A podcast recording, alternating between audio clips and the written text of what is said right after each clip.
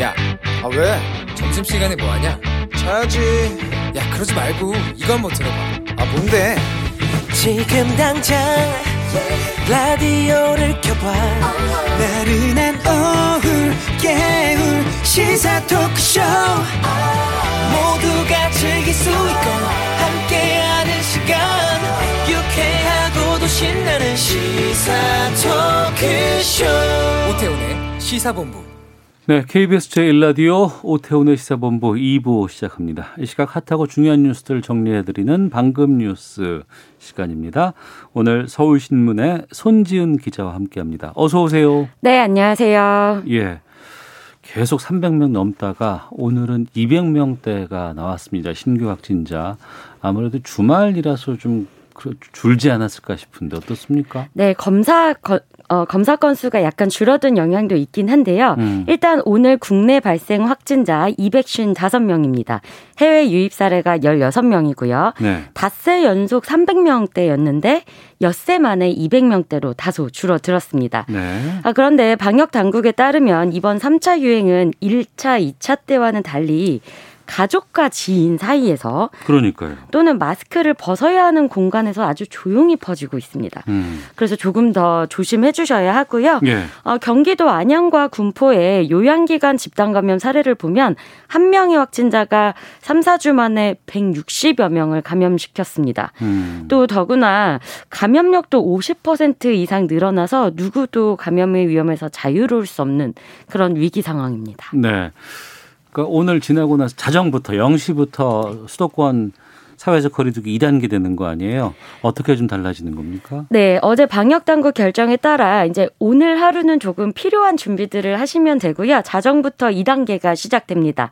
이제 핵심은 다중이용시설 이용을 최소화하고, 네, 불필요한 외출이나 모임을 자제해달라는 겁니다. 네. 뭐 클럽이나 룸살롱 같은 유흥시설 사실상 문 열지 못하고요. 이제 카페는 영업, 영업시간과 관계없이 포장과 배달만 허용이 되고, 음. 음식점은 저녁시간까지 영업을 하지만 밤 아홉 시부터는 사용할 수 없습니다. 네. 이건 우리가 이미 다 한번 해봤기 때문에, 예, 예, 익숙하실, 예, 거고요. 어. 그리고 서울시 같은 경우에는 오늘 긴급 처방을 내놨는데 어, 팔월 말에 해봤던 거 천만 시민 긴급 멈춤 연말까지 시행하겠다고 밝혔습니다. 지금 사회적 거리두기는 우선은 이 주간, 네, 하기로 했는데 서울 시민 천만 시민 멈춤 기간은 연말까지. 네, 서울에서 어. 지금 계속 산발적인 감염이 계속되고 있기 때문에 사실상 삼 단계에 준하는 걸로 일단 서울 전역에서 열 명 이상의 집회 금지되고요. 예. 그러면 이십오일 국회 앞에서 예고됐던 민노총 집회도 아마 어, 못하게 될 것 같습니다. 네. 그리고 이제 직접적으로는 지하철과 시내버스 등 대중교통 운행 이십 퍼센트 감 소합니다. 어. 서울 시민들은 조금 더, 네, 어, 이 단계보다는 약간 높은 그런 음. 거리두기 시행해 주셔야 합니다. 네, 지금까지 패턴을 보면 상당히 강도 높은 거리두기 하다가 잠잠해지면 다시, 네, 좀 풀어지고 다시 또 올라가고 풀어지고 이렇게 되는데, 지난번에 이제 좀 풀리고 나니까 뇌수 진작하기 위해서 여러 가지 뭐 숙박, 관광, 영화 같은 거 쿠폰, 소비 쿠폰 이제 준다고 했었잖아요. 이거 어떻게 됩니까? 네, 여덟 개 분야의 소비 쿠폰 사업이 시행 중인데 일단 방역 당국에서는 잠정 중단을 요청했습니다. 음. 이제 이 단계로 상향된 상황에서 소비를 권장하는 게 사실 좀 모순된 부분이 있기 때문에, 예, 이 부분에 대해서는 이제 방역 당국은 중단 요청을 했고, 다만 이제 시행 부처인 문체부나 농림부 또 기재부에서는 어, 우리가 이제 코로나가 언제 끝날지 모르는 상황에서 음. 계속 소비를 제한할 수만은 없기 때문에 이제, 네, 여러 고심을 하고 있다고 합니다. 그리고 이제 밤 아홉 시까지는 우리가 식당을 이용할 수 있기 때문에 음. 아홉 시 이전에 이제 음식점에서 쿠폰을 쓰면 되기 때문에, 네네, 이런 부분도 고심하고 있고요. 다만 이제 지역 간 이동을 해야 되는 여행이나 숙박 쿠폰은 좀 제한하는 게 어떻겠냐, 이런 지적 나오고 있습니다. 네. 앞서 저희가 일부에서 민주당 송기현 의원 연결해서 이제 공수처법 개정안 관련한 얘기를 좀 들어봤습니다. 지금 그 개정 예고한 게 이십오일, 오늘, 네, 수요일인데 오늘 오후에 그 김태영 원내대표와 주호영 원내대표 회동한다고 했는데 언제 만나요? 네, 오늘 오후 세 시 삼십 분에 박병석 국회의장 주재로 만났는데요. 예. 이제 오늘 담판을 내겠다라고 이야기를 했습니다. 이제 음. 오늘 협상이 잘 되면 뭐 추천위를 재가동한다든지 아니면 뭐 다른 방법을 찾아볼 수 있겠지만 만약 네. 오늘 합의가 결렬되면 민주당은 계속 얘기했던 대로 공수처법을 개정해서 야당의 비토권을 무력화시키는 새 법으로 공수처장을 추천하겠다 이 음. 입장이고요. 네. 이제 국민의힘 주호영 원내대표 같은 경우는 정당하게 거부권 행사했는데 왜 겁박하면서 이걸 다시 회수해 가려고 하느냐. 음. 그리고 법을 만들 당시에 분명히 문재인 대통령도 야당의 비토권을 인정한다고 하지 않았느냐. 예. 이렇게 이야기를 하고 있고요. 어, 그런데 이제 민주당도 입장 강경합니다. 코로나십구 이제 자가격리 중인 민주당 이낙연 대표도 오늘 화상회의에 참석해서 어, 국회법 절차에 따라 공수처법 처리해달라 음. 이렇게 당부했습니다. 네. 자. 어, 내년 사월 칠일 치러집니다. 서울시장 보궐선거 관련해서 여론조사 결과가 오늘 발표가 된 게 있다고요? 네, 이제 선호도는 아니고 적합도라서 내가 직접 투표를 한다기보단 누가 괜찮을까라는 질문에 대한 그런 첫 여론조사가 나왔는데요. 조사 개요부터 좀 알려주세요. 네, 씨비에스와 한국사회여론연구소가 지난 이십일과 이십일일 이틀간 서울 시민을 대상으로 한 겁니다. 예. 자, 십구 세 이상 성인 남녀 천십구 명을 대상으로 조사를 했고 응답률은 칠 점 일 퍼센트, 표본오차는 구십오 퍼센트 신뢰 수준에서 플러스 마이너스 삼 점 일 퍼센트포인트입니다. 네. 또 자세한 내용은 중앙선거여론조사심의위원회 홈페이지 보시면 되고요. 자, 결과가 어떻게 나왔느냐. 일 위는 박영선 중소벤처기업부 장관 십팔 점 삼 퍼센트, 이 위가 나경원 전 원내대표입니다. 십칠 점 구 퍼센트 기록했고요. 그다음에 민주당의 박주민 의원이 십 점 팔 퍼센트, 그 다음이 우상호 민주당 의원 육 점 삼 퍼센트입니다. 그리고 어, 민주당을 탈당해서 지금 뭐 어느 간판을 달지는 모르는 금태섭 전 의원이 육 점 일 퍼센트 나왔고요. 네. 조은희 서초구청장 육 점 일 퍼센트. 나는 임차인이다라는 이제 연설로 화제가 됐던 윤희숙 국민의힘 의원이 오 점 구 퍼센트였습니다. 그리고 지난주에 출마를 선언한 이혜운 전 국민의힘 의원 삼 점 팔 퍼센트, 그리고 전현희 국민권익위원장도 일 점 영 퍼센트로 거론이 되고 있습니다. 네. 뭐 후보가 없다는 응답도 꽤 있었다면서요? 네, 어, 이제 기타 다른 후보를 말, 어, 답한 응답자도 칠 점 구 퍼센트였고요. 음. 적합한 후보 없다 응답도 구 점 이 퍼센트였습니다. 예, 지지도 조사가 아니고 적합도 조사이기 네. 때문에 이 정도의 감이 있습니다라는 정도만 좀 이해하시면 네. 될 것 같습니다. 하나만 더 보겠습니다. 미국 메릴랜드주가 우리나라 그 코로나십구 진단키트 구매했다가 결함 발견돼서 교체했다는 보도가 나왔어요? 네, 미국 현지에서 보도가 계속되고 있는데 이제 메릴랜드주는 미 식품의약국 기준에 맞췄다, 맞춰서 예. 보완된 새 키트를 추가 확보한 것이라서 이건 사실이 아니다라고 반박을 하고 있는데, 이 레리 오건 메릴랜드 주지사와 계속해서 각을 세워왔던 트럼프 대통령이 요 관련 보도를 리트윗했습니다. 음. 리트윗하면서 아, 역시나 이렇게 결함 있는 진단 키트에 큰 돈을 지불했다고 네. 주지사를 비난했고요. 음. 어, 호건 지사도 대통령이 해야 할 일을 하지 않았기 때문이라고 맞받아쳤습니다. 음. 이제 트럼프 대통령도 계속 이제 아직 임기가 끝나지 않은 상황인데 예. 어, 조 바이든 당선인이 토니 블링컨을 초대 국무장관에 지명할 것이라는 현지 보도가 있었습니다. 음. 이제 클린턴 행정부에서 국무부 경력을 쌓았고요. 오바마 행정부에서 이 인자인 부장관을 지냈던 어, 토니 블링컨이 바이든 정부의 초대 국무장관이 될 것이라는 현지 보도 있었습니다. 알겠습니다. 방금 뉴스 지금까지 서울신문의 손지은 기자와 함께했습니다. 고맙습니다. 네, 감사합니다.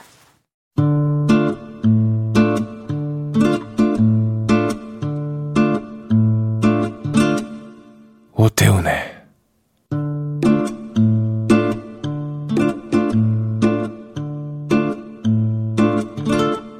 시사본부. 네, 한 시 구 분 지나고 있습니다. 시사본부는 청취자 여러분들의 참여와 기다리고 있습니다. 샵 구칠삼공으로 의견 보내주시면 되고요. 짧은 문자 오십 원, 긴 문자 백 원. 어플리케이션 콩은 무료로 이용하실 수 있습니다. 팟캐스트와 콩, 케이비에스 홈페이지를 통해서 시사본부 다시 들으실 수 있고, 유튜브에서 일라디오 아니면 시사본부 이렇게 검색하시면 영상으로 방송 모습 확인하실 수 있습니다.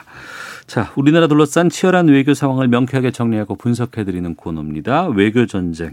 외교부 전략기획관 지내신 가톨릭대 국제학부의 마상윤 교수와 함께합니다. 어서 오세요. 네, 안녕하십니까. 예. 지난 토요일 밤 비대면 화상회의로 주요 이십 개국 지 이십 정상회의가 열렸습니다. 과거에는 이런 거 열리면 뭐 뉴스도 좀 많이 나오고 있었는데 이번에는 좀 조용하게 좀 넘어간 것 같다는 생각이 좀 들었고, 이번에 이 지 이십 정상회의의 주제는 모두를 위한 이십일 세기 기회 실현이었다고 하는데요. 모두를 위한 이십일 세기 기회 실현. 주로 어떤 내용들이 논의가 됐습니까? 네, 크게 봐서는 그 코로나십구 위기로 인한 어, 상황을 어떻게 이제 극복을 하느냐. 네. 어, 특히 그 세계 주요 이십 개국이 모였기 때문에 음. 그 주요국 차원에서의 그 노력도 있지만 네. 이런 노력을 통해서 어, 좀 못 사는 나라들, 좀 대응에, 코로나 대응에 좀 어려움을 겪고 있는 나라들을 어떻게 도울 것이냐 네. 하는 데에도 이제 논의가 좀 어, 초점이 모아졌습니다. 어, 그 밖에도 여러 가지 이제 우리 지구와 관련된 문제들이 있지요. 특히 기후 문제, 기후 변화 예, 예. 문제 어. 이런 것도 이제 같이 연결해서 어, 토의가 됐고 어, 관련해서 무역, 금융 뭐 등등의 아주 포괄적인 지구 우리 지구가 지금 직면하고 있는 문제들에 대한 포괄적인 논의가 진행이 됐다 이렇게 봅니다. 네, 논의되고 의견 접근이 좀 일정 정도가 되면은 뭐 정상 간의 선언문 같은 것도 나오잖아요. 네, 정상 선언문이 나왔습니다. 총 서른여덟 개 항의 선언문이 나왔고요. 크게 네. 봐서는 서문 그리고 코로나십구로 인해서 이제 부각이 됐던 도전 요인. 이것을 이제 어떻게 공동 대응할 것이냐 하는 이제 부분 그리고 관련이 됩니다만 보건력 있고 지속 가능한 회복을 어떻게 하면 만들어낼 것이냐 네. 이런 문제들이 다, 다뤄졌습니다. 여기서는 이제 보건 문제뿐만 아니라 무역, 투자 그리고 음. 운송과 이동, 국제 금융, 인프라 투자 뭐 등등 굉장히 다양한 분야에 있어서의 문제들이 다뤄졌고요. 다 네. 그 코로나 대응과 관련해서 이제 문제들이 음. 다뤄졌고요. 또 아까 말씀드렸습니다만 이제 모든 모두를 위한 이십일 세기 기회라는 얘기가 나왔는데요. 뭐 그런 차원에서 불평등을 해소하는 포용적인 회복을 어떻게 하면 어, 이루어 나갈 것이냐 하는 것이 또한 어, 중요한 부분으로 다뤄졌습니다. 그래서 지속 가능한 발전, 기회에 접근하는 것에 있어서의 에, 어떤 보편적인 것 그리고 여성의 그 능력을 개발하는 것, 네. 뭐 교육, 관광, 이주 뭐 등등의 문제가 또 여기서 다뤄졌고요. 그 음. 마지막으로 지속 가능한 미래를 보장한다. 그래서 기후 변화 문제를 좀 더 본격적으로 다루는 그런 부분이 있었습니다. 여기서는 환경, 에너지, 기후, 농업 그리고 물 문제 뭐 등등이 어. 다뤄졌습니다. 그리고 마지막으로 예. 이 네 가지는 포함은 안 됩니다만은. 이천이십 년도 어 이제 도쿄 올림픽이 사실 연기가 됐지 않습니까? 예, 예. 내년에 그 올림픽 문제 그리고 엑스포 개최 이런 등등을 이제 확인하는 음. 그런 그걸 지지하는 그런 내용이 담겼고 어 이제 이천이십일 년 이후에 네. 차기 개최국들이 어떤 개최국이다 하는 것을 이제 밝히는 그런 내용들이 이제 전체적으로 포함이 되어 있습니다. 음, 그러니까 도쿄 올림픽 내년에 열어야 된다 이런 그, 것에 힘을 실어주는 정도의 얘기가 나왔겠네요. 그렇습니다. 예. 그리고 서른여덟 개 항이라고 하셨는데 그 우리나라 제안으로 인력 이동을 원활히 하기 위한 구체적 방안을 계속해 계속 모색해 나간다. 이런 문장이 포함됐다고요? 네, 우리가 이제 제안을 해서 그 문장이 이제 포함이 된 건데요. 네. 운, 그러니까 전체 앞에 말씀드린 정상 선언문에서 보게 되면 십삼 조가 됩니다. 음. 운송과 이동에 네. 대한 십삼 조인데 여기 이제 문안을 잠깐 보게 되면. 공중 보건을 보호하는 그런 노력에 저해가 되지 않는 한에서 어, 예, 예. 이제 만약에 너무 인, 인구의 이동이 사람들의 음. 이동이 그 뭐 코로나 바이러스의 그 전파를 촉진시킨다 하면 이제 좀 제약을 해, 제약을 해야 된다라는 그런 전제가 달려 있긴 합니다만 예, 예. 어, 인력의 이동 이런 것이 원활화될 필요가 있다 어. 그런 것을 위한 구체적인 조치를 좀 앞으로 만들어 나가야 되는. 어, 그런 어, 과제가 있다라는 것을 이제 천명을 했습니다. 예, 국경을 그냥 무조건 차단한다거나 이런 것이 아니고 그렇습니다. 방역 관리가 철저히 되는 한에서는 보건이 관리가 되는 예, 이동을 좀 그렇습니다. 허용하고 해야 된다. 그렇습니다. 예. 아, 그렇군요. 이것이 이제 우리 정부의 그 제안으로서 어, 들어간 문구가 삽입된 어, 상황이 되겠습니다. 네. 화상으로 이틀간 진행됐다고 들었습니다. 그렇습니다. 문재인 대통령 주로 어떤 메시지들을 전달을 했습니까? 그 앞에서 말씀드린 대로 크게 두 가지 두 세션으로 나눠서 진행이 됐는데요. 네. 일 세션에서는 주로 코로나의 완전한 종식을 위해서 백신 그리고 치료제 개발이 이제 진행되고 있고 또 그것 외에 공평한 보급이 또 중요하다. 네. 이런 그 배분의 문제에 있어서의 공평성 이런 것을 이제 강조를 했습니다. 음. 그리고 이십, 어, 이십이 일 열린 이 세션에서는 주로 더블유티오 세계 무역기구죠 이런 그 등의 다자주의를 복원하고 공정하고 안정적인 무역 투자 환경 조성 이런 게 필요하다라는 점을 이제 강조를 했습니다. 이제 이런 것 외에도 우리가 지금 코로나와 관련해 가지고 K 방역이 굉장히 그 주목을 받고 있는데 네. 우리 K 방역의 경험을 좀 공유하고요. 음. 또 사회 고용 안전망을 바탕으로 해서 우리가 디지털 그린 지역 지역 균형 뉴딜을 어떻게 추진하고 있는지 그 한국판 유질 정책에 대한 소개를 또 어, 말씀을 했습니다. 네. 트럼프 대통령도 참석했다면서요? 네, 이게 좀 논란이 되고 있는데요. 예, 예. 원래 그 트럼프 대통령이 뭐 지이십을 비롯해서 여러 가지 그 다자 행사, 뭐 회의 이런 거 별로 안 좋아하는 사람으로 이제 알려지고 있었었고요. 예. 이번에도 뭐 좀 참석은 했습니다만. 그 자기 차례가 와서 이게 음.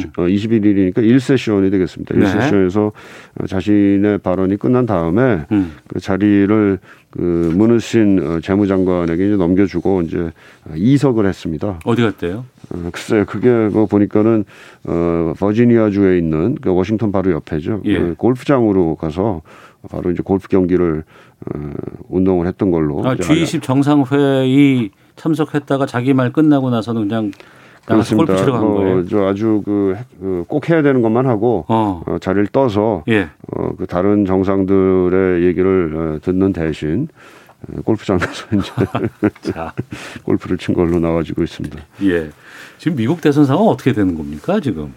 어, 뭐 잘 아시다시피 이제 바이든 후보가 이제 당선이 거의 이제 확정이 되는 과정에 있다 이렇게 볼 수 있는데. 그러니까 그게 확정입니다. 끝났습니다가 아니고 확정이 되는 과정에 있습니다라고 네. 얘기가 되는 거거든요. 왜 그렇게 되냐면은 예, 예. 십이월 십사일에 네. 이제 뽑힌 선거인단이 가서 이제 선거를 합니다. 이제 뭐 네. 좀 어, 간접 선거이기 때문에 예, 요식적이거나 예. 형식적인 음. 그 절차이긴 하지만 그 절차를 남겨두고 있거든요. 그런데 그 선거인단을 확정을 하는 그 단계가 또 있어요. 예. 이게 이제 십이월 팔일까지 해야 되는 건데 음. 에, 그게 이제 에, 지금 트럼프 대통령 측에서 계속 그 어, 선거인단 확정하는 과정에서 이제 그 소송을 제, 제기한다거나 또 그 전에 네.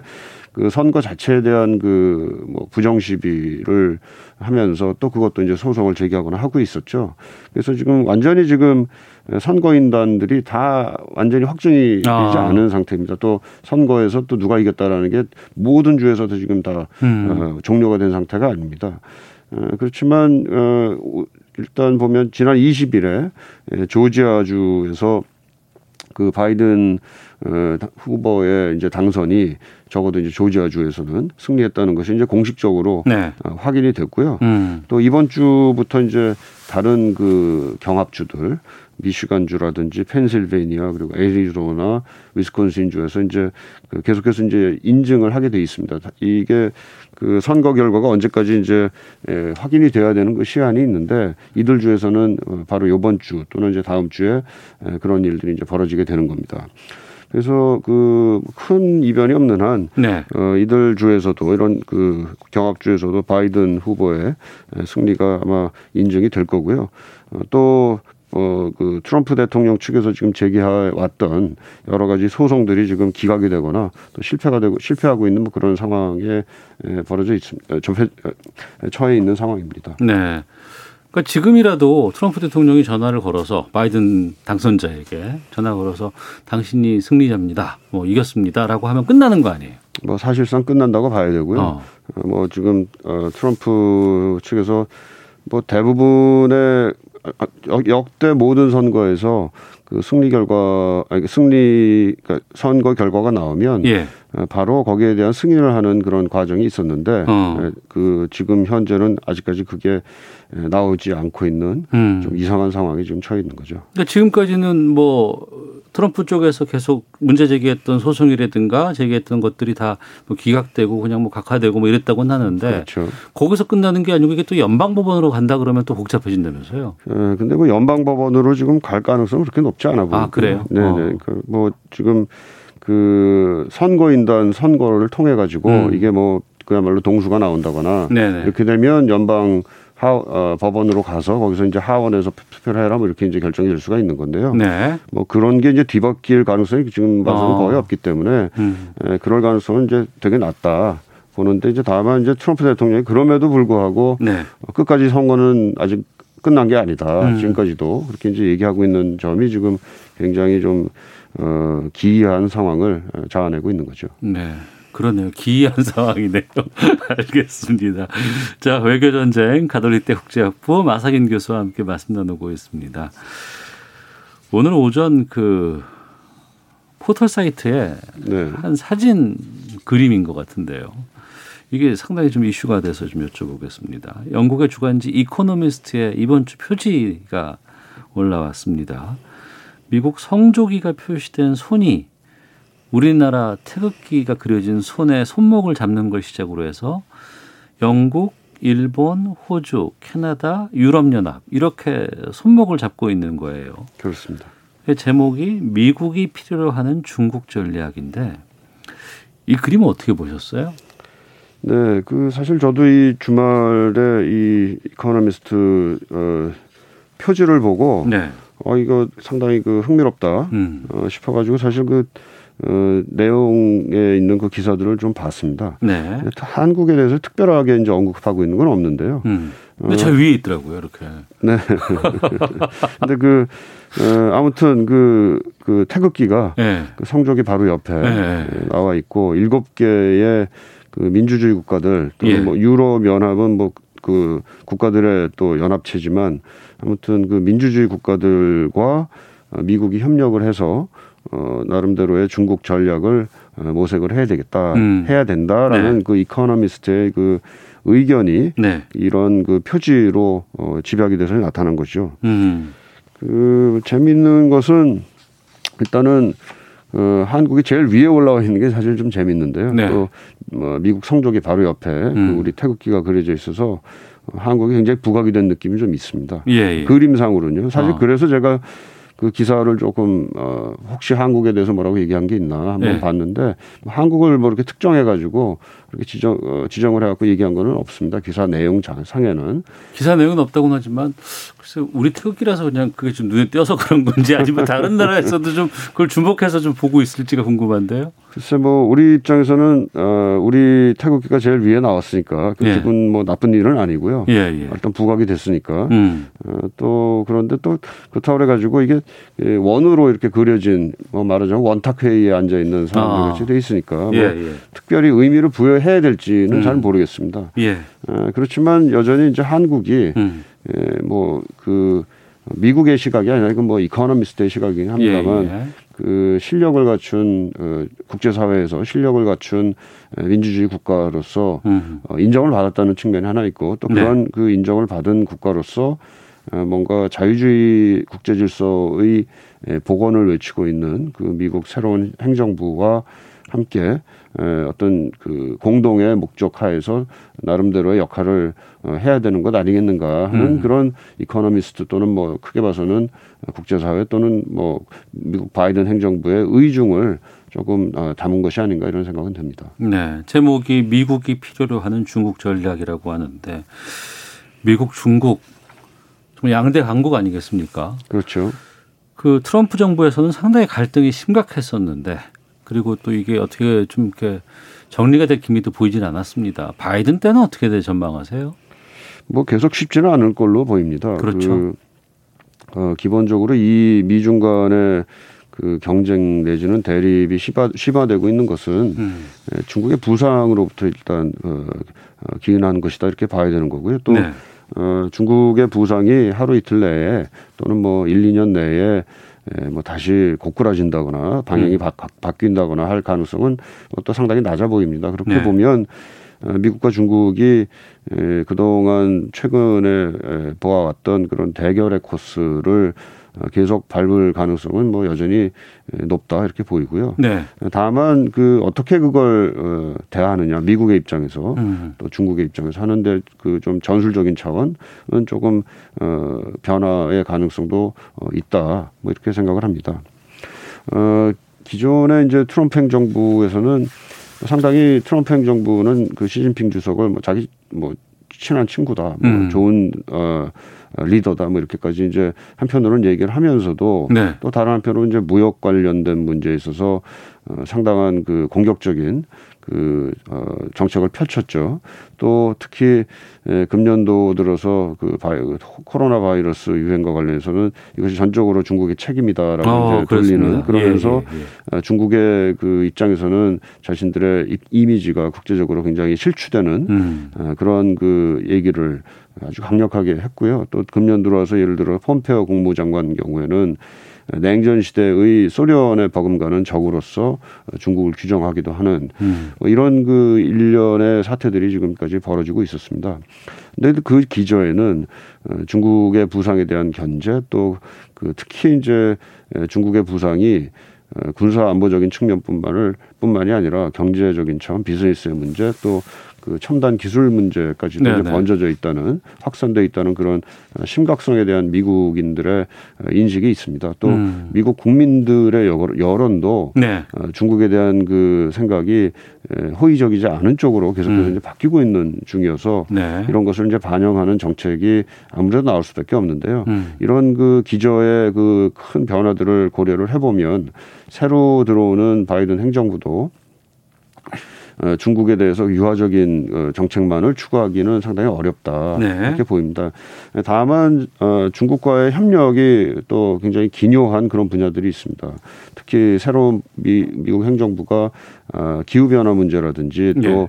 어, 환경, 어, 저, 코로나 바이러스에 대한 대응 이런 네. 것을 최우선 과제로 지금 꼽고 있는데 이러한 문제들을 어, 처리하는 데 있어서는 중국과의 협력이 매우 또 기묘하거든요. 그러니까 네. 일부의 일부 분야에 있어서의 그 협력을 지속해 가면서도 또 중국이 부상을 하면서 세계 질서에 도전하는 측면에 대해서는 음. 나름대로 또 대응을 하려는 그런 미국의 노력이 아마 방향에서 나타날 가능성이 크다 이렇게 봅니다. 네. 이번 주에 중국 외교 수장인 왕이 외교부장 겸 국무위원이 한국 온다면서요? 네, 이십오일에서 이십칠일까지 한국에 머물 예정으로 돼 있고요. 예, 예. 뭐 우리 강경화 외교부 장관 초청으로 오니까 강 음. 장관하고 이제 면담을 하겠고, 네. 또 아마 우리 그 어, 국가 안, 그 안보실 음. 주요 요인들과도 아마 그 면담을 하리라고 생각을 합니다. 네, 이 면담 결과라든가 성과 같은 것들이 좀 나오게 된다 그러면 다음 주 외교전쟁 시간에 좀 자세하게 좀 살펴보도록 하겠습니다. 자, 지금까지 외교전쟁 가톨릭대 국제학부 마상윤 교수와 함께 말씀 나눴습니다. 오늘 말씀 고맙습니다. 네, 감사합니다. 헤드라인 뉴스입니다. 문재인 대통령이 이틀간 화상으로 개최된 지이십 정상회의 일정을 모두 마쳤습니다. 특히 이번 지이십 정상선언문에는 문 대통령이 강조했던 기업인 등 필수 인력의 국경 간 이동과 관련해 공중보건을 방해하지 않는 선에서 인력 이동을 원활화할 수 있는 구체적인 조치를 계속 모색해 나간다는 내용이 포함됐습니다. 민주당이 오늘 예정된 양당 원내대표와 국회의장 회동이 공수처의 여야 합의 출범의 마지막 시한이라며 불발될 경우 공수처법을 개정해 출범시키겠다고 밝혔습니다. 국민의힘 주호영 원내대표가 가덕도 신공항 논란과 관련해 김해 신공항 추진 권한을 가진 국토교통부가 그 계획이 변경됐는지부터 입장을 먼저 밝혀야 한다고 말했습니다.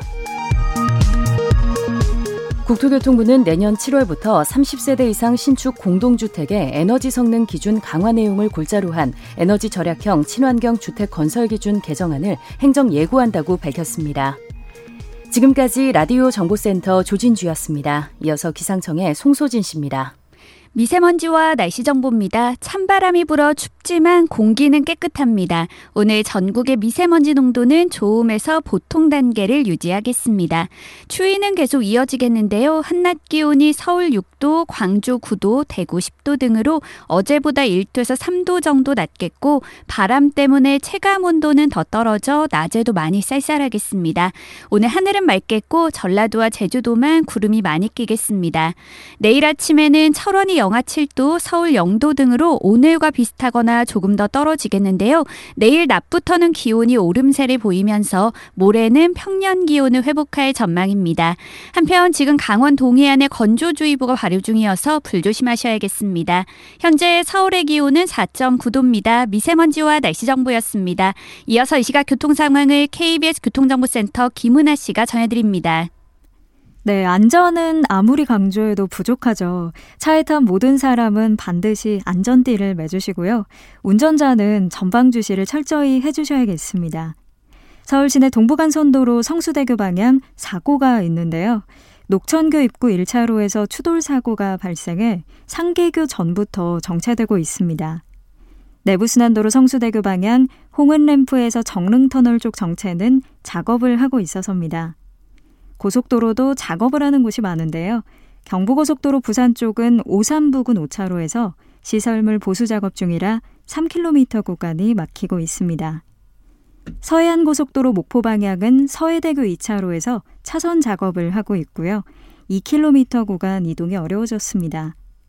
중부내륙고속도로 창원 방향 상주 부근 사 킬로미터 정체도 작업 때문입니다. 호남고속도로 순천 쪽은 서전주 부근에서 일 킬로미터, 호남선 지선은 대전 방향 유성 부근 작업으로 이 킬로미터 구간이 막히고 있습니다. 케이비에스 교통정보센터였습니다.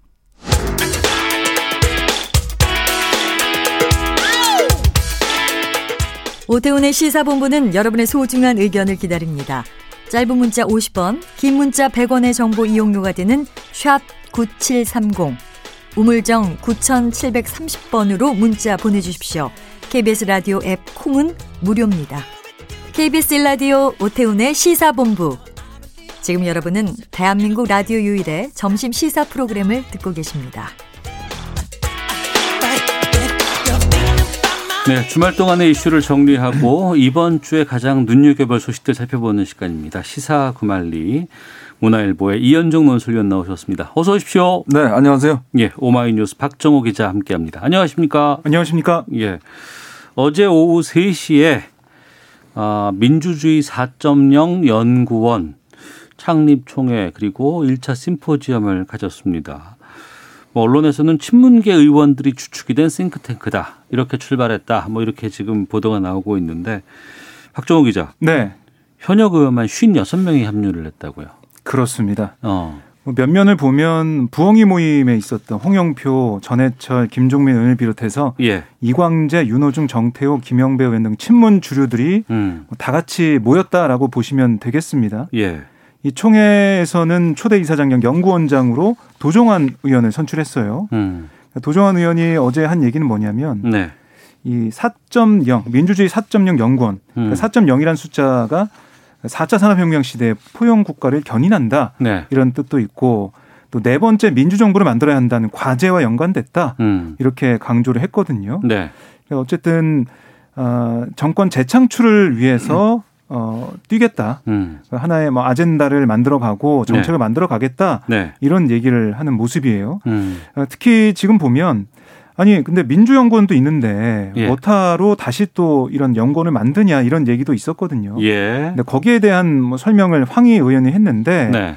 그러니까 지금 보면 부동산 정책이 뭐 단기 정책으로 단기 대책으로 머무르면서 문제가 발생하고 했는데 장기적인 국가 정책과 비전을 논의할 기후가 필요하다. 음. 그러기 위해서는 민주연구원은 어떻게 보면 당에 소속이 돼 있기 때문에 당 정책연구원이기 때문에 네. 한계가 있다. 음. 그래서 의원들 중심으로 이렇게 연구원을 만들었다 이렇게 설명을 하고 있습니다. 네, 케이비에스 뉴스에서는 재보궐선거와 대선 등을 앞두고 친문계가 조직화에 시동을 거는 것 아니냐 이런 해석이 나옵니다.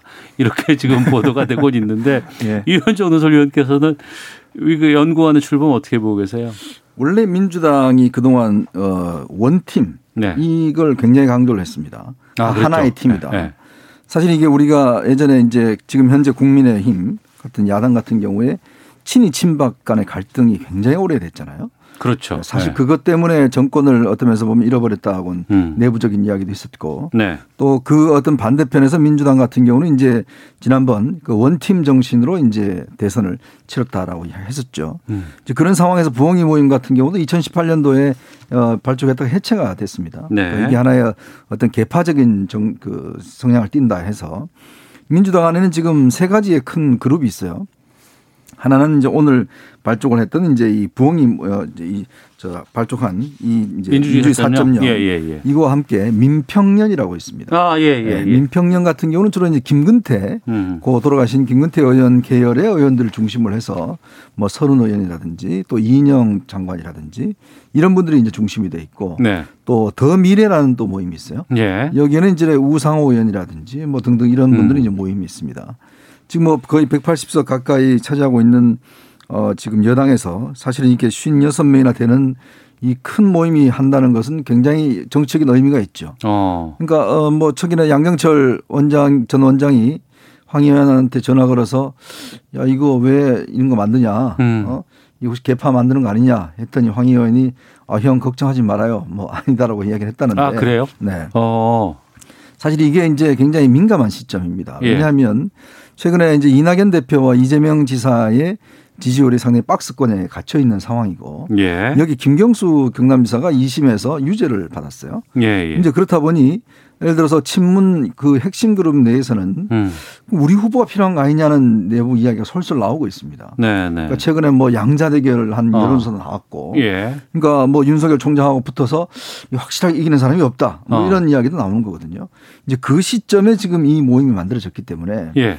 그러니까 정치로 보면 자 그러면 누구 하나를 두 사람 중에 한 사람을 지지할 것이냐 어. 아니면 제삼의 우리 후보를 만들어낼 것이냐 예. 이런 부분 관련해서 오십육 명의 의원이라면 뭐 충분히 가능하겠죠. 음. 이제 그렇기 때문에 지금은 뭐 싱크탱크라고 아주 강력히 부인하고 있습니다만은 예. 저는 아마 이 모임이 일단 해체가 되든지 어. 아니면 이번 대선에서 유력한 어떤 역할을 하든지 양당 간에 저는 역할을 하려고 봅니다.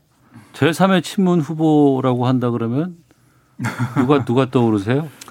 어, 지금 뭐 일단 임종석 전 비서실장이나 아, 예, 유시민 예. 노무현재단 어, 저 이사장이라든지 또 이광재 의원이라든지 아, 예, 예. 어, 이광재 의원은 여기도 포함되어 있어요. 네. 어. 어, 그렇기 때문에 아마 이제 그런 부류 쪽에서 뭔가 꿈틀거리는 움직임이 솔직히 있을 걸로 봅니다. 음, 오십육 명이 참여를 합류를 했다고 하는데 그러면 여기 포함 안 된 분들과는 좀, 좀 의견차나 갈등 같은 것도 좀 있을 수 있을까요? 어떻게 당내에서 뭐라고 얘기를 합니까?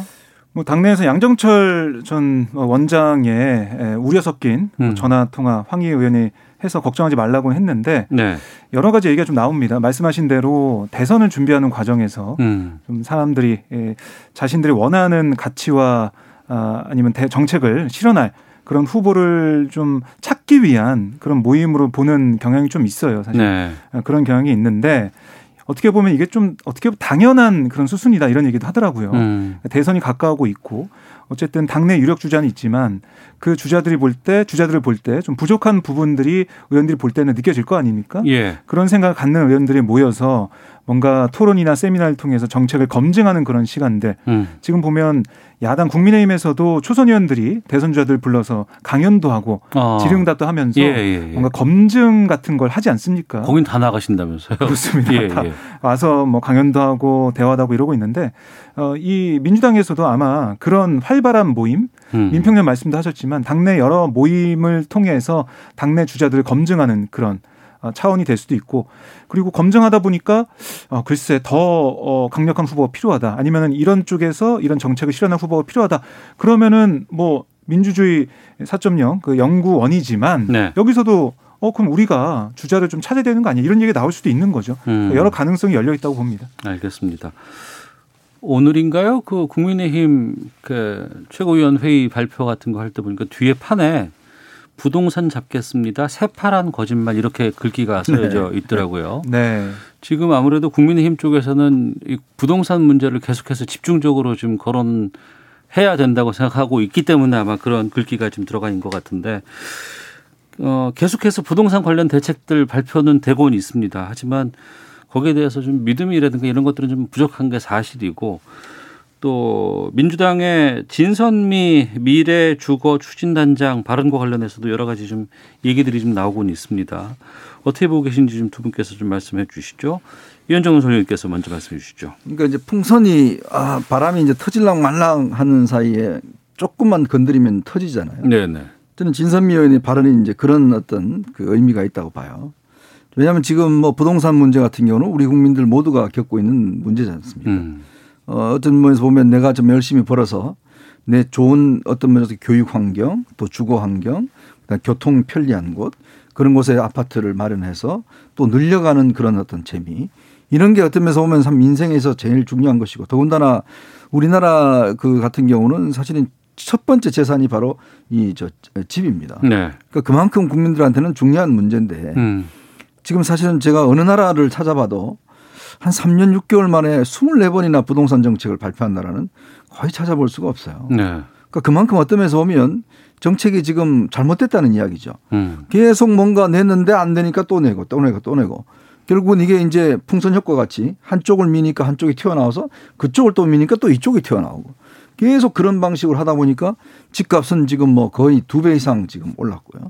또 전세도 지금 이 임대차 삼 법 발표 전에 보통 한 달에 한 삼만 칠천 건 정도 이렇게 매물이 나오는데 서울 같은 경우에 지금은 만 삼천 건으로 대폭 줄어들었다는 거 아니겠습니까? 네. 월세도 마찬가지고요. 음.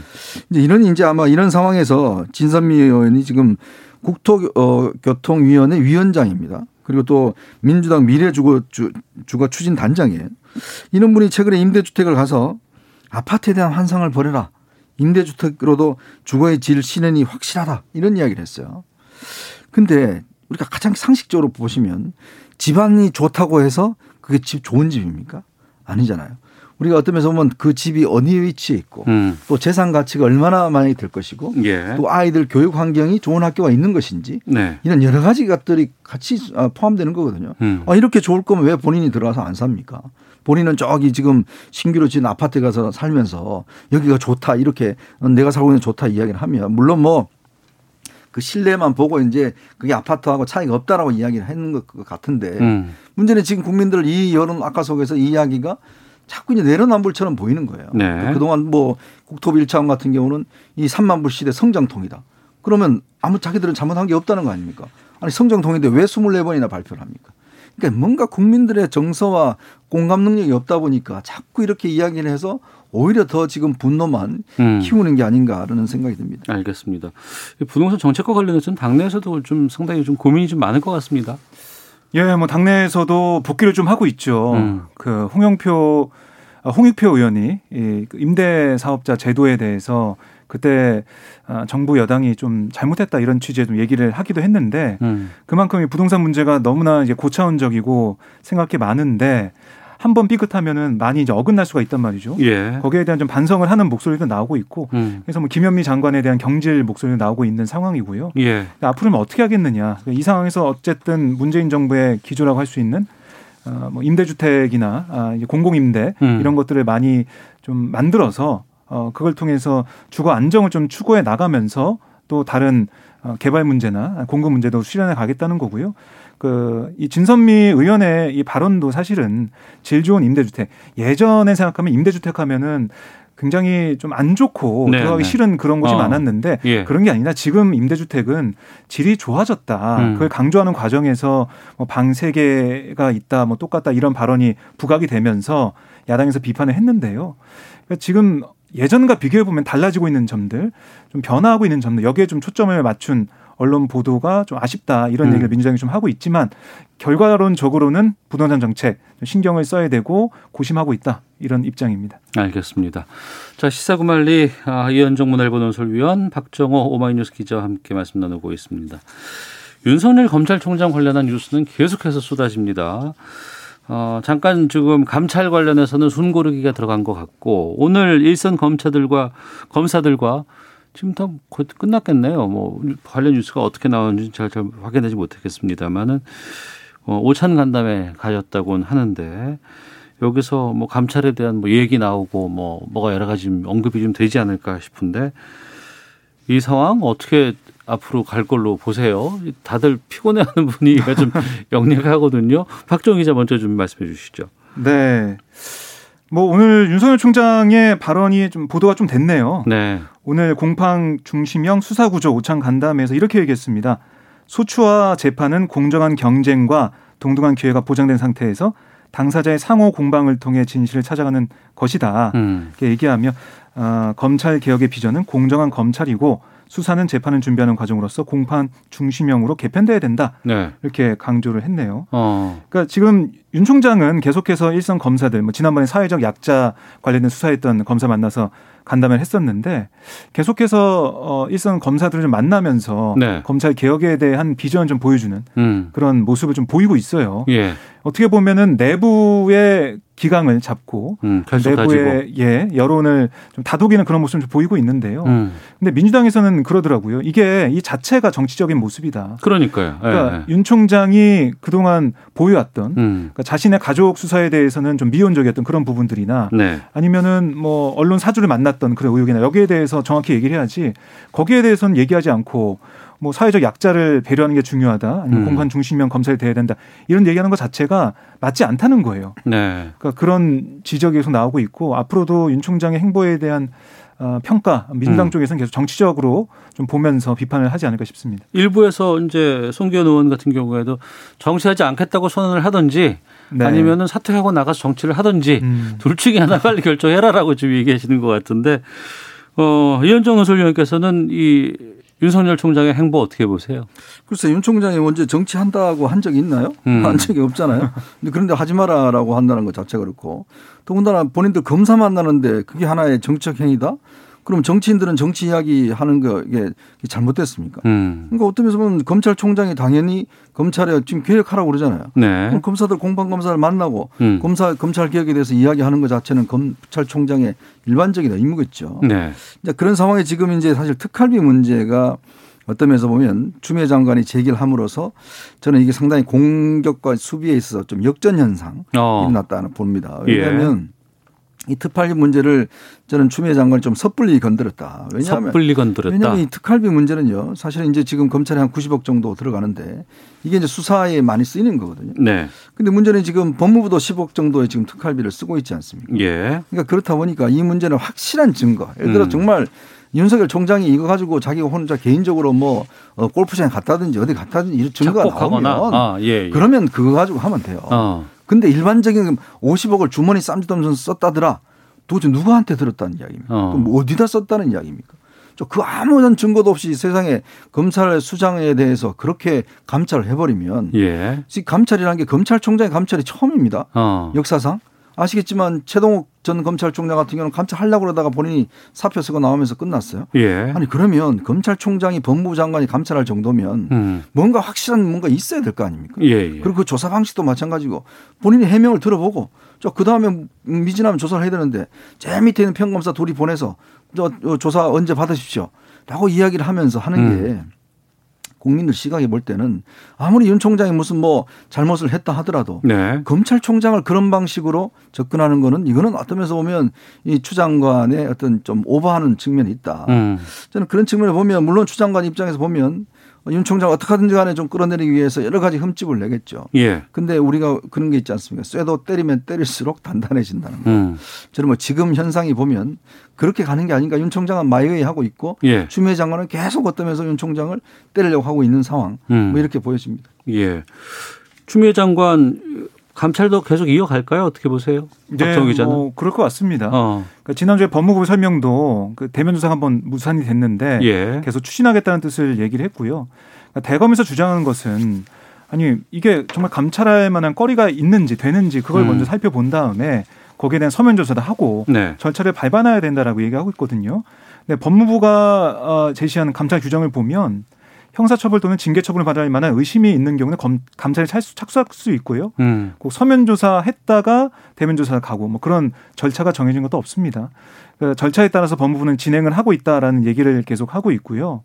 그러니까 지금 만약에 윤석열 총장이 전혀 꺼릴 것이 없다라고 하면 네. 감찰을 규정대로 받으면 되는 것이고요. 그런데 음. 그동안 어떻게 검찰총장을 뭐 감찰을 한다고 해서 이렇게 다룰 수가 있느냐 이렇게 반발하는 모습으로 비춰지고 있는데 지금까지 그래 왔던 게 어떻게 보면은 특수한 상황이었고 음. 검찰총장과 법무장관이 뭐 편하게 대화하고 뭐 그럴 수 있는 그러니까 전혀 견제나 관리 감독이 되지 않는 그런 사이였기 어. 때문에 그런 상황이 발생했다는 거고 이제 비정상적인 것을 정상화되는 과정이 아닌가 네. 이런 취지의 추미애 장관의 지시나 아니면은 법무부의 판단이 있는 걸로 보입니다. 알겠습니다. 하나만 더 두 분과 말씀 나누고 마치도록 하겠습니다. 김해신공항 백지화 그리고 이게 자연스럽게 가덕 또 신공항 추진 이렇게 지금 이렇게 연관이 돼 가고 있는 것 같습니다. 민주당은 이제 가덕도 신공항 추진 뭐 공식화하려는 모양새인 것 같고 국민의힘은 여기에 대해서 티케이와 피케이 의원들 간에 지금 상당히 내홍이 지금 표출되고 있습니다. 어, 엇박자가 좀 많이 드러나곤 있는 것 같은데. 여기에 대해서 어떻게 보고 계신지 이현정 논설위원께서 먼저 네. 좀 말씀해 주시죠. 참 이게 우리는 우리나라가 나라가 미국의 주만 한 나라보다 적은데 네. 지금 이렇게 나오니까 또 이제 서남공 신공항 만들어야 된다고 또 강기정 전 의원은 또 이야기를 하고 있고 음. 또 어디 뭐 지금 온 나라가 지금 뭐 무슨 공항 만들자고 이야기를 하고 있습니다. 네. 세상에 지금 공항 제가 옛날에요 한번 취재 어디 공항에 취재를 갔었는데. 그 활주로에 고추를 말리고 있더라고요. 네. 비행기가 없어요. 음. 그리고 항공사 직원들도 없습니다. 네, 네. 그러니까 공항 만들자 말만 해놔놓고 음. 공항을 만들었는데 사실 항공 수요가 별로 없는 거예요. 그래서 고추를 말리고 있더라고요. 네. 그냥 그거 어허. 보고 저 사진기사하고 찍고 참 놀라는 장면이 있었는데. 아 그래서 오늘 윤희숙 의원이 그 얘기를 했었나 네. 보네요. 예, 예. 제가 참 그 목도를 했습니다. 어. 그러니까 그런 거 보면 지금 이 가덕도 신공항도요. 지금 이게 지금 매립을 해야 되지 않습니까? 네, 네. 아니 이게 매립이란 게. 지금 일본에 가면 오사카에 가면 간사이 공항이라고 있습니다. 예, 예. 그거를 이제 매립을 했는데 이게 진흙벌에다가 매립을 한 거예요. 그런데 음. 이 공항 전체가 지금 밑으로 침하되고 있어요. 네. 지금 이게 일본의 굉장히 큰 골칫거리입니다. 음. 이게 땅이 없다 보니까 거기다 했는데 지금 이, 간, 이 가덕도 공항 같은 경우는 이제 앞으로 매립하고 이러려면 이게 지금 조사도 해야 되고 이게 굉장히 또 깊다는 거 아니에요? 그렇게 되면 매립하려면 이게 지금 지금 추산으로만 한 십조 원 넘게 드는데 네. 문제는 이게 지금 김해 신공항이 또 안 된다는 것도 아니, 아니었어요. 이번 음. 그 조사를 보면. 네, 재검토. 네, 재검, 예. 그러니까 재검토라는 게 보면 그 산 하나 깎아야 되는데 그거 부산시하고 협의 안 했다. 이거예요 지금 내용 자체가. 음. 그리고 그러면 이게 지금 가덕도로 간다는 것도 아니고 다시 이게 논의해야 된다는 건데 그것도 네. 없이 지금 특별법으로 하겠다는 거 아니겠습니까? 어. 그러면 지금 예를 들어 가덕도 신공항 십조 그다음에 지금 대구 경북권에 지금 이거 칠조 이것도 지금 뭐 특별법으로 국가에서 해준다고 뭐 그런 이야기도 나오고 있고 이렇게 되면 이 십조 뭐 칠조 되는 돈이 아니 대한민국에 얼마나 지금 공항이 많이 필요해서 이렇게 하느냐는 문제거든요. 네. 저는 그래서 정말 선거를 앞두고 이거는 뭐 부산 의원들 정말 심정은 이해가 돼요. 국민들이 그 주민들이 동의를 하니까 그렇지만 국가적인 차원에서는 정말 음. 이거 심각하게 검토를 해야 됩니다. 네. 이게 나중에 어떻게 하겠습니까? 우리가 후손들한테 이 공항 많이 만들어서 대한민국에 정말 많은 비행기들이 그렇게 오겠습니까? 음. 국민의힘은 정말 의원들끼리 입장이 좀 다르다면서요 지금. 국민의힘은 다르죠. 예. 지금 어. 피케이, 티케이 의원들 생각이 좀 다른데요.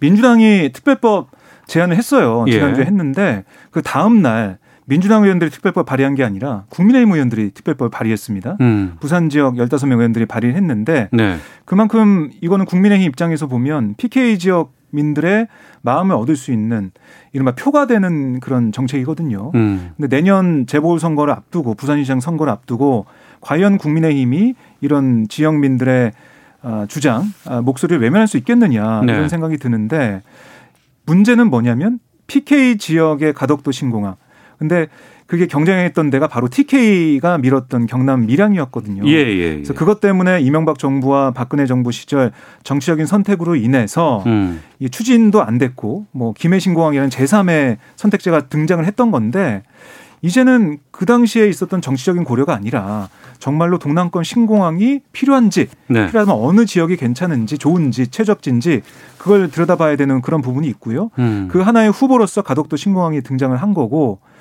국민의힘에서는 부산 지역 의원들이 세게 밀고 있는 거죠. 네. 그러니까 국민의힘 입장에서는 이 결정을 좀 해야 될 것 같아요. 어. 티케이냐 피케이냐 아니면은 어, 아니면 어떤 당론을 만들 것이냐 이거 결정해야 되는데 지금 당내 상황을 좀 보면 네. 좀 분열이나 내용이 좀 깊어져가지고요. 음. 결정이 쉽지 않은 상황이다. 그래서 국토부가 왜 여기에 대한 검증의 검토 발표에 대해서 아무런 입장이 없냐. 조영원 대표가 오늘 그런 얘기를 하던데 네. 그렇게 정부의 정책 결정을 비판할 수밖에 없는 상황이 됐고 음. 어느 손은 들을 수가 없는 그런 국민의힘 지도부의 그 모습. 제가 볼 때는 참 너무 힘들 것 같다. 네. 안쓰럽다 그런 생각이 들더라고요. 안쓰럽다고 예. 말씀하셨는데 지금 부산시장 선거가 앞두고 있는 상황 아니겠어요? 그러니까, 그러니까 이게 어떻게 작용을 할까요? 이 공항 그러니까 문제가. 지금 사실은 여야가 당내 입장에서 보면 선거를 앞두고는 이거 반대할 수 없어요. 네네. 부산시에서 반대했다가는 큰일 납니다. 이게. 어. 부산 시민들 입장에서 보면. 그러니까 예. 국민의힘들이 선수치고 나가는 거잖아요. 어. 선거 이용하지 못하도록 하기 위해서. 예. 아, 선수다 이게. 그래서 선, 선수치고 나가는 거서 예. 이 이슈 자체를 그냥 어떤 면에서 보면 좀 무마시키겠다. 이런 어. 이제 전략으로 가는 거거든요. 예예. 모르겠습니다. 이게 선거 끝나고 나서는 또 이 문제가 어떻게 진행될지는 모르겠지만 어. 어쨌거나 지금 여당은 특별법 만들어 하고 있고 야당, 여당이 먼저 특별법을 저 내버렸어요. 음. 그러면 참 이게 저는 이게 큰 일을 이렇게 선거 앞두고 결정하는 게 과연 옳은가 하는 문제에 대해서 정말 진지하게 국민들한테 한번 여쭙고 싶고요. 예. 이게 사실은 다 내 세금으로 내는 이야기입니다. 음. 그리고 이게 검토 없이 하게 될 경우에 이게 나중에 올 수 있는 부담이라는 게 엄청나게 크거든요. 예. 그러니까 물론 뭐 선거 때문에 여야 의원들 입장은 다르지만 정말 이거는 여야 의원들의 이해관계를 떠나서 정말 한번 국가적인 사업에서 심각하게 고려될 바의 문제 같습니다. 음. 민주당은 상당히 속으로는 좀 호재로 보, 보지 않을까 싶네요. 제가 볼 때는 표정 관리를 하는 것 같아요. 어. 네, 표정 관리를 하면서 예. 국민의힘을 향해 빨리 당론 정해라 음. 이렇게 얘기를 하고 있거든요. 예. 그러니까 뭐 지금 지켜만 보기만 해도 국민의힘은 저절로 분열이 될 것이고 내년 부산시장 선거에서는 민주당이 유리하게 흘러갈 거다 이런 판단을 하고 있는 것 같습니다. 알겠습니다. 자 시사구말리 문화일보의 이현정 논설위원 오마이뉴스 박정우 기자 두 분과 함께 말씀 나눴습니다. 두 분 오늘 말씀 고맙습니다. 네 고맙습니다. 감사합니다. 예, 오태훈의 시사 본부 여기서 마치도록 하겠습니다. 내일 저희 방송 시작할 때는 수도권은 사회적 거리두기 이 단계가 실시가 됩니다. 자, 내일 뵙겠습니다. 안녕히 계십시오.